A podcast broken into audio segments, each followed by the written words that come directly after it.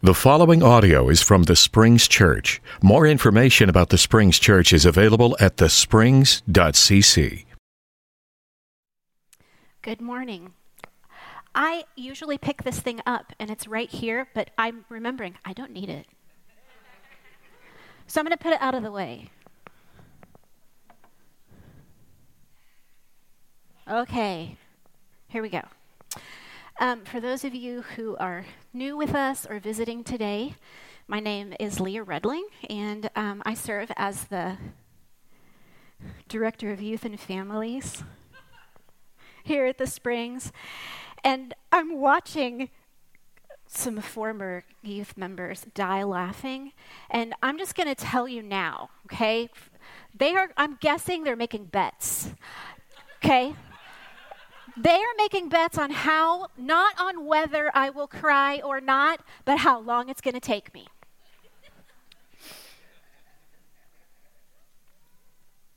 And so we're going to get a bunch of that stuff out of the way right up front. For those of you who are joining us online, I know we have several um, at home who have um, who are suffering or have been diagnosed with COVID or who have recently been exposed. We are grateful for whatever reason that you are joining us online today, that you're here, and um, we invite you to participate by using the chat either on Facebook or on our website. Also, if you are visiting with us here today um, and even online, we have visitor cards you can fill out. We would really like to know who you are, how we could serve you, um, and ways that you might want to be involved in ministry at the Springs. I barely feel like I need to preach today. I feel like we've seen a sermon enacted already, and I'm bursting with pride. I also have a couple of things, people we need to acknowledge before we move forward. Um, you saw Grace Watson on the stage today leading worship for her last time before she goes to college. What a blessing she has been. We anticipate that she will be a blessing where she is headed. We are so proud of you. All right, we also have some very important people in the room. My very good friends and our um, missionaries from Belgium are here. The Brazils, Carol and Paul, would you just give us a wave? Let us know where you are.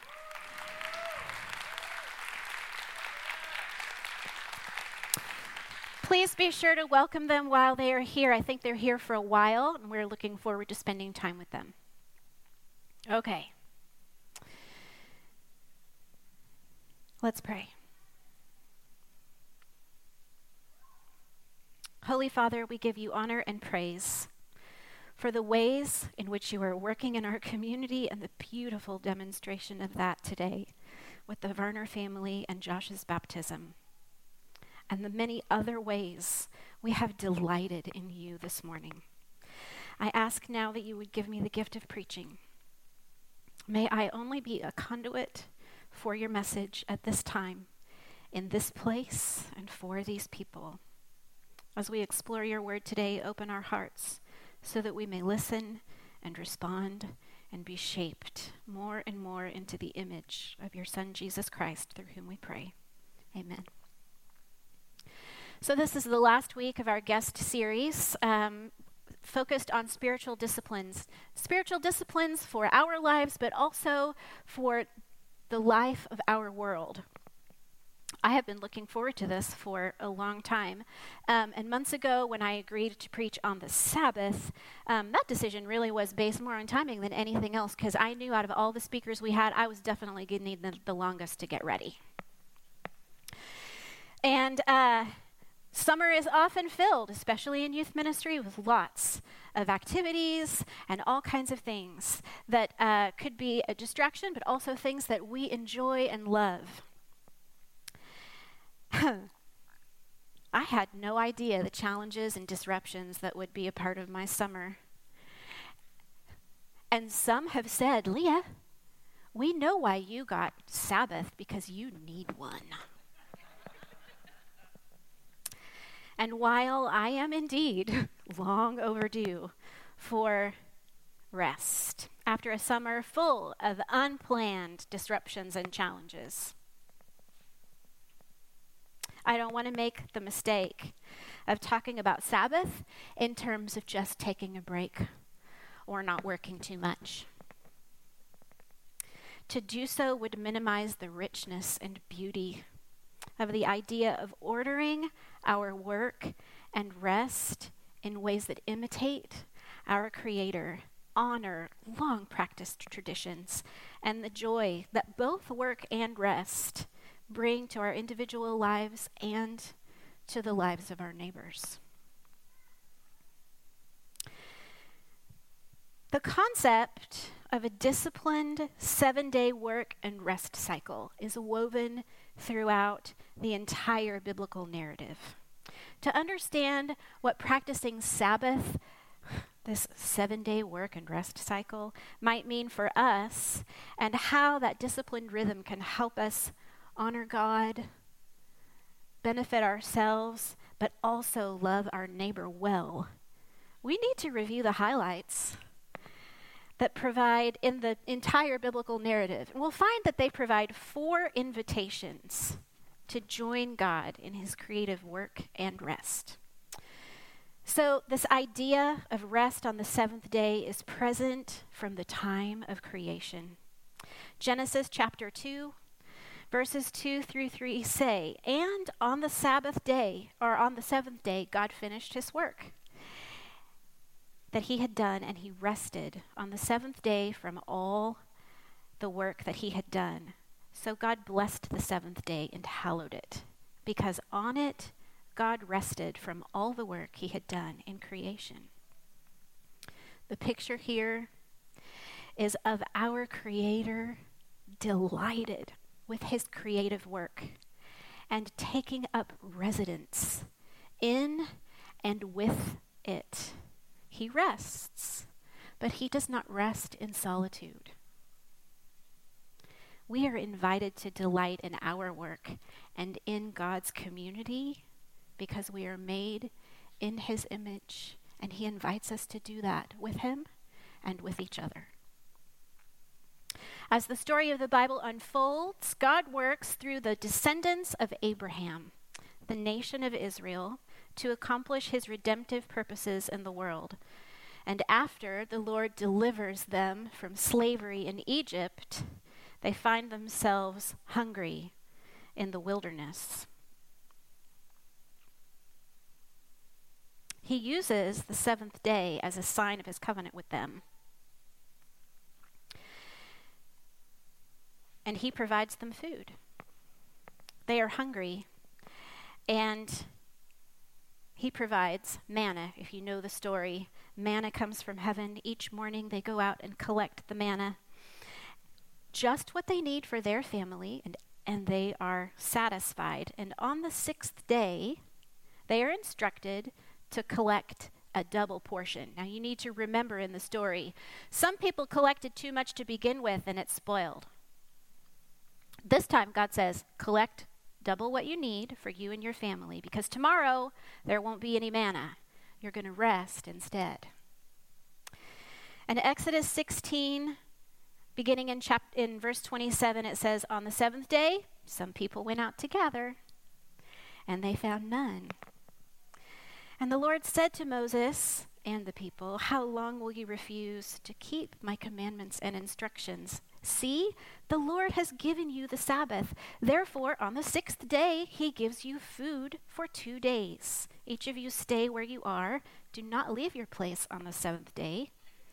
So the people rested on the seventh day. This is an invitation to God's people to trust him, to provide by resting. This command of rest on the seventh day is repeated when God gives the commandments to Moses. In Exodus chapter 20, beginning in verse 8 Remember the Sabbath day and keep it holy. Six days you shall labor and do all your work. On the seventh day is a Sabbath to the Lord your God. You shall not do any work, you or your son or daughter, your male or female slave, your livestock, or the alien resident in your towns For six days, in six days, the Lord made the heavens and the earth, the sea, and all that is in them, but rested on the seventh day. Therefore, the Lord blessed the Sabbath and consecrated it. God invites his people to imitate his work and rest ethic by resting on the seventh day. Toward the end of Moses' life and ministry to Israel, the commandment to keep Sabbath is repeated. This time, the invitation is a little bit different. In Deuteronomy chapter 5, 12 through 15, it says, Observe the Sabbath day and keep it holy as the Lord your God commanded you.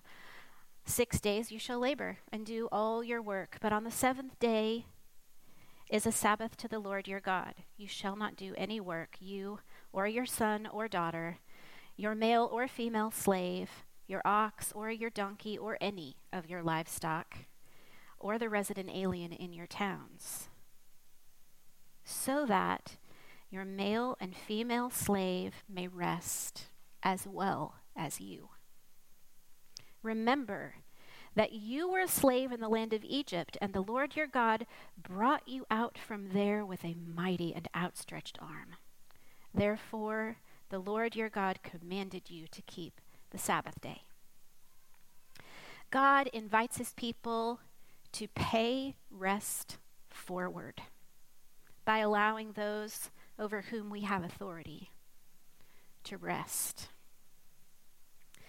Throughout the narrative that traces Israel's history from the occupation of the land God promised through the exile to Assyria and Babylon and their return to Jerusalem, the invitation to delight in, in our work with God and His community, to trust God, to provide, to imitate His work and rest ethic and to pay forward rest to others remains a concept that Israel struggled with. The prophet the prophetic writings are full of admonitions to return to obedience to God, and Sabbath keeping was of primary concern in that endeavor. And by the time Jesus arrives on the scene, for many, the Jewish Sabbath had become more about what you could or couldn't do, or who was in and who was out. Jesus was always in trouble with the Jewish leaders about breaking their rules. But what he does on the Sabbath is not designed to be a rebellious protest against the Sabbath day itself or even the legalism that had surrounded it. It was a demonstration of God's kingdom breaking through. It was a time for a return to the reasons for which Sabbath keeping was invited to begin with. The invitation to delight in our work with God and His community, to trust Him to provide, to imitate His work and rest ethic, and to pay rest forward to others. This weekly rhythm is intended to demonstrate God's healing and saving rulership over mankind. And we'll look at one example of many from Jesus' life in Mark chapter 2, beginning in verse 23. One Sabbath, he was going through the grain fields. And as they made their way, his disciples began to pluck heads of grain.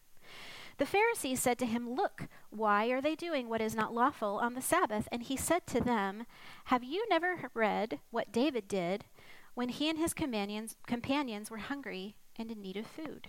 He entered the house of God when Abiathar was high priest and ate the bread of the presence, which was not lawful for any but the priest to eat, and he gave some to his companions. Then he said to them, The Sabbath was made for humankind, not humankind for the Sabbath. So the Son of Man is Lord even of the Sabbath.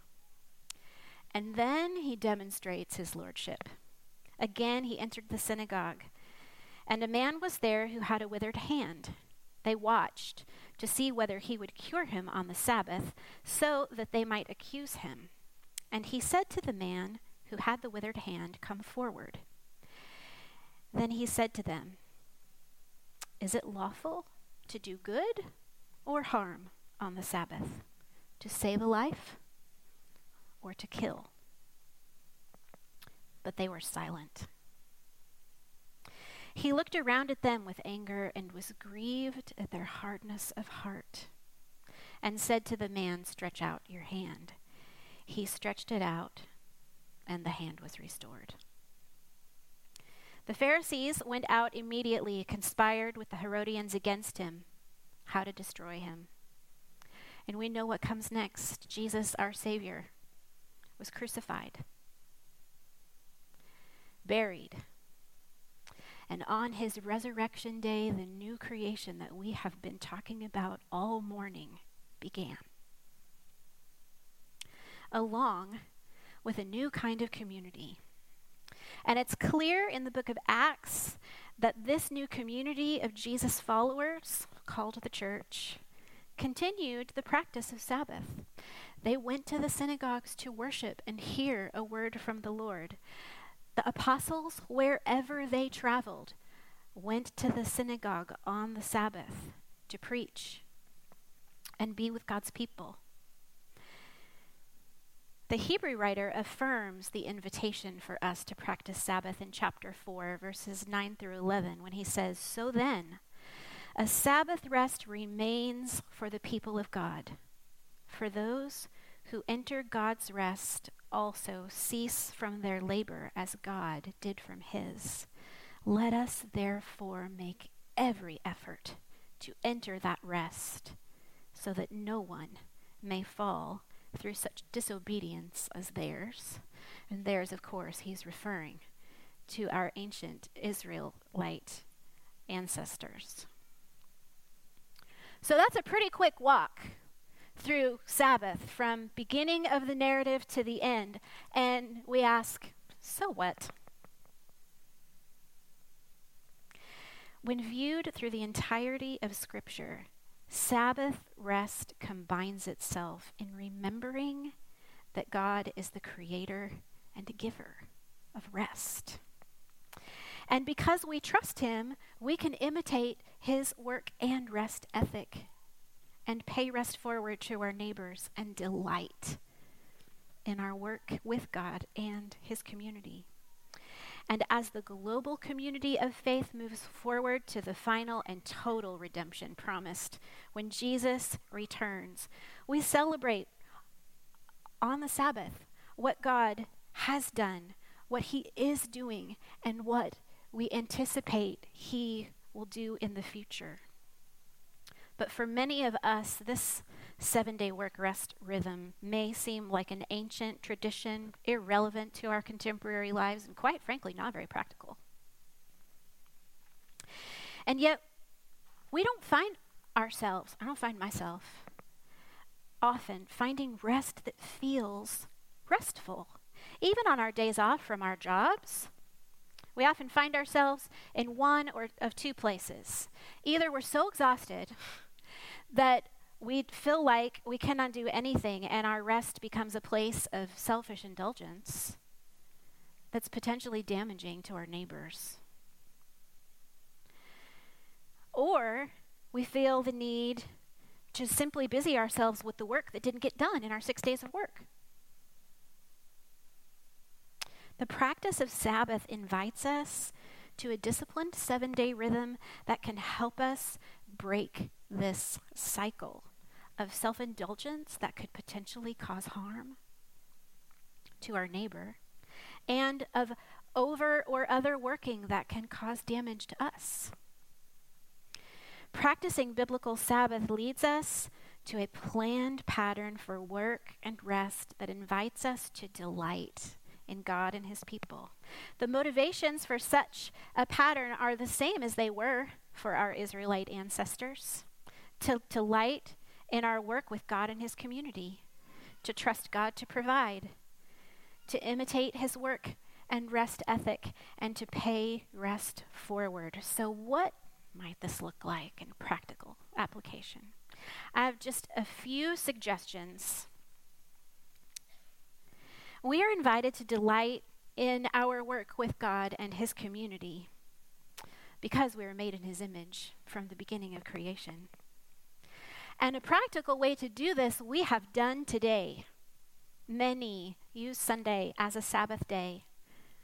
As demonstrated here today, indeed, we do delight in our work and with God and His community. Perhaps for you, this delight happens in a smaller setting with your family or with a connections group or a Bible study group. But here's the question we need we, we have to ask ourselves. Am I engaged in these community spaces only to get filled up and consume what has been prepared? Or am I here because these are the people I do life with? Our time together in community will become more like Sabbath and restful when we engage in reciprocal relationships in which we find and offer encouragement. Some of us might even be motivated to take what we experience here to other places. Do you know anyone who wishes that they could be here in this room with us and they are not? What if we took our laptops with us and said, Hey, let's watch this together. Let me pray with you. I brought you communion. Let's share it. We are also invited to trust God to provide by imitating his work and rest ethic. A simple way to demonstrate this is simply to unplug. Consider turning your notifications off on your phone for a day, for the weekend. Maybe you turn your phone off altogether, just for a day. Or choose not to check your email. Or prepare an email response that says, Hey, today's the day that I Sabbath and rest and trust God and I delight in His community, and I'd love it if you did it with me. I promise I'll get back to you tomorrow.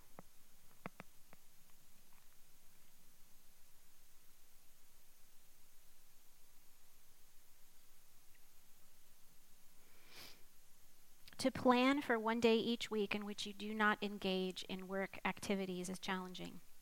But the idea here is to rest, truly rest from labor and effort, and trust God to provide enough while we rest. He provided manna in the desert, enough on the sixth day for the seventh too, and it didn't even spoil. And as God's people, we are invited to pay rest forward. In order for our rest not to be oppressive to those with whom we share life, and especially over those whom we have authority, we must allow them to rest too. Do your children have a day free from responsibility and chores?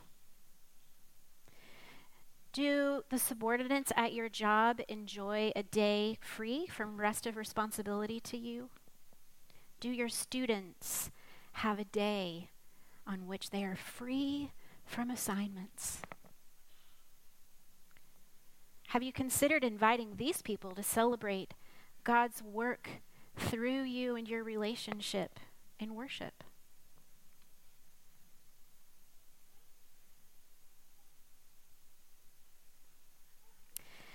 I hope that these few and small suggestions have sparked your imagination about ways you might begin practicing Sabbath in a more planned and intentional way.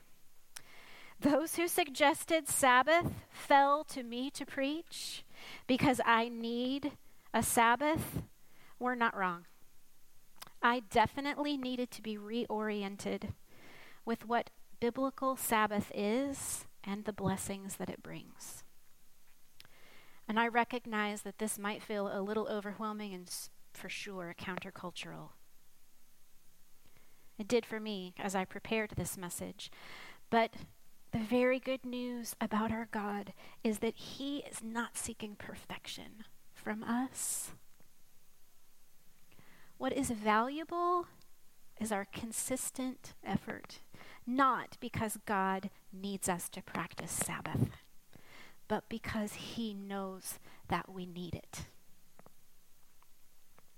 Rest that feels restful, according to Scripture, is planned and intentional.